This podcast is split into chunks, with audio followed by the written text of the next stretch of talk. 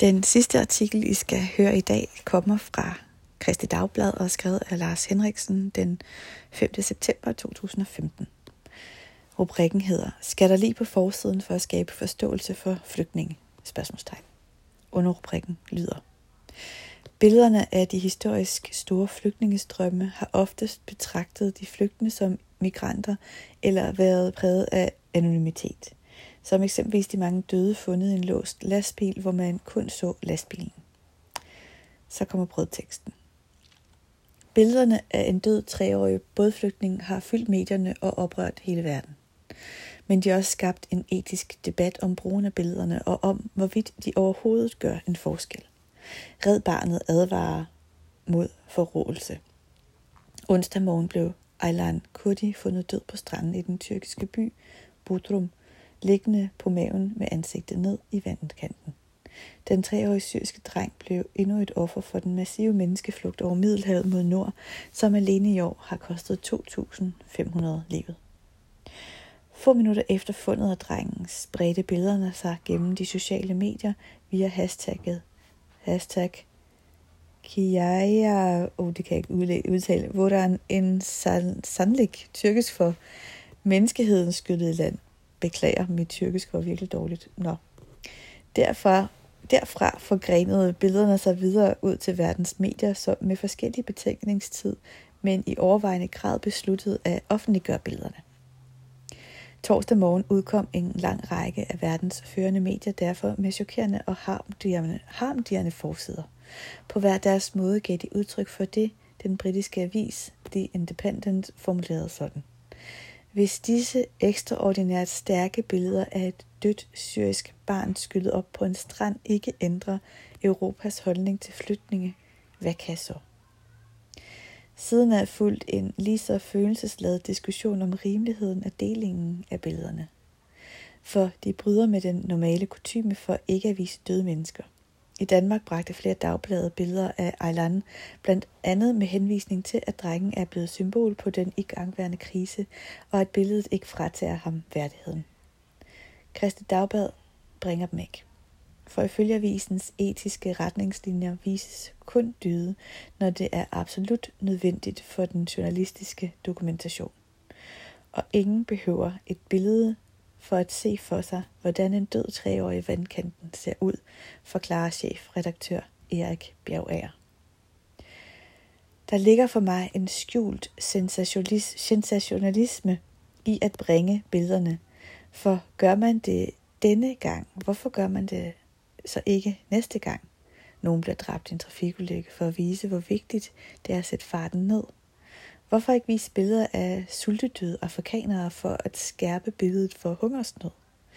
Den etisk forsvarlige grænse for at bringe billederne er vanskelig at fastsætte, og derfor er det det sikreste at lade være. Også Red Barnet har kritiseret mediernes brug af billederne. Især på de sociale medier, hvor erfaringen er, at børn nemt bliver skræmte af at se voldsomme billeder uden sløring eller forklaring. Kritikken rammer dog også de traditionelle medier, hvor der siden tsunamien i 2004 er sket et generelt skred i, hvad der skal til, før lige kommer på forsiden, siger kommunikationschef Klaas Amundsen. Vi oplever, at der sker en forrådelse hver gang medierne bryder kutumen for at vise døde børn. Chokeffekten aftager simpelthen. Og så er det vores erfaring, at så hjerteskærende billeder mest af alt vækker afmagt i folk frem for at få dem til at handle. Det, der motiverer folk, er de billeder, der rører dem i hjertet og taler til muligheden for at gøre en forskel. Det kræver noget håb, og det viser billedet af drengen ikke. Dertil kommer, at der jo er mange tusind flygtningebørn, der er døde før Ejlan, påpeger Klaas Amundsen. Hvad med dem? Jeg forstår udmærket vigtigheden i, at dette billede åbenbart virkelig gør noget ved folk. Men det er ærgerligt, hvis vi nu indsnæver synet på flygtningeproblemet til det her ene foto, siger han. Det er dog ikke tilfældigt, at det netop er billederne af Alan, som nu ser ud til at blive ikonet på konsekvenserne af tidens historisk store flygtningestrømme, mener ekspert i visuel kommunikation, lektor Bent Fausing fra Københavns Universitet for billederne adskiller sig fra de øvrige billeder, som indtil nu mere har betragtet de flygtende som migranter eller været præget af anonymitet, som eksempelvis de mange døde fundet i en låst lastbil, hvor man kun så lastbilen. Jeg tror, man godt kan sige, at vi på en måde har ventet på dette billede.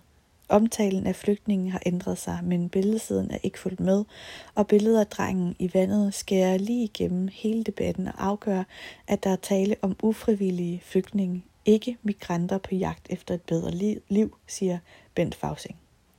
Han spår, at billedet får ikonisk status på linje med eksempelvis den napalmbombe ramte pige fra Vietnamkrigen, fordi det har en enkelhed og en dyb kompleksitet på samme tid. Det fortæller både den lille og den store historie. Man kan sagtens mene, at billedet er for voldsomt og virke forrådende, men jeg tror desværre, at det netop er sådan et billede, der er nødvendigt lige nu. Fordi situationen er så desperat, kræver det et desperat billede, siger han. Men er vi så i færd med at skære på etikken i et kortsigtet formåls tjeneste? Eivind Hansen er forskningschef i journalistisk filosofi på Danmarks Medie- og Journalisthøjskole og betegner danske medier som generelt meget etisk bevidste i deres billedbrug. Det er netop det, der har gjort argumentationen for og imod billederne særligt vanskelig. Det, der taler for at bringe dem, er deres ekstreme væsentlighed. Flygtningestrømmene er et af verdens største og mest akutte problemer, og billederne viser virkeligheden uden filter og sætter et kraftfuldt fokus på nødvendigheden af løsninger. Imod taler til gengæld, at billederne vækker en masse følelser. Men kan man handle rationelt på baggrund af den slags følelser? Desuden er der hensynet til familien. Drengens far har sagt god for at bruge billederne, men er han i stand til at overskue konsekvenserne af det? Vi så senest en tilsvarende diskussion, da billederne af ISIS-henrettelserne kom, hvor grænsen også blev sat forskellige steder.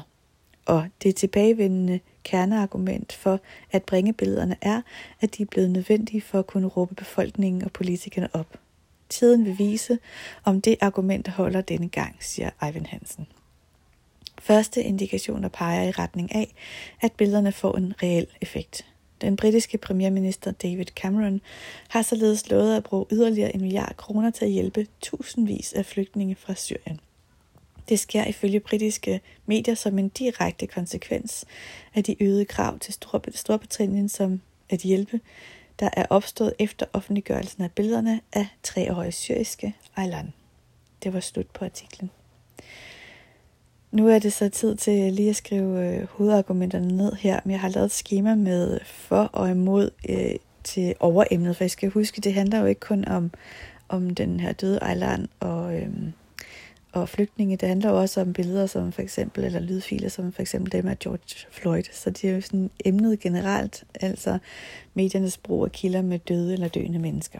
Og prøv at udfylde det her øh, for og imod, eller pro og con schema, som også ligger på lektier og så skal I lægge det under jeres øh, elevfeedback. Og så er det det for i dag.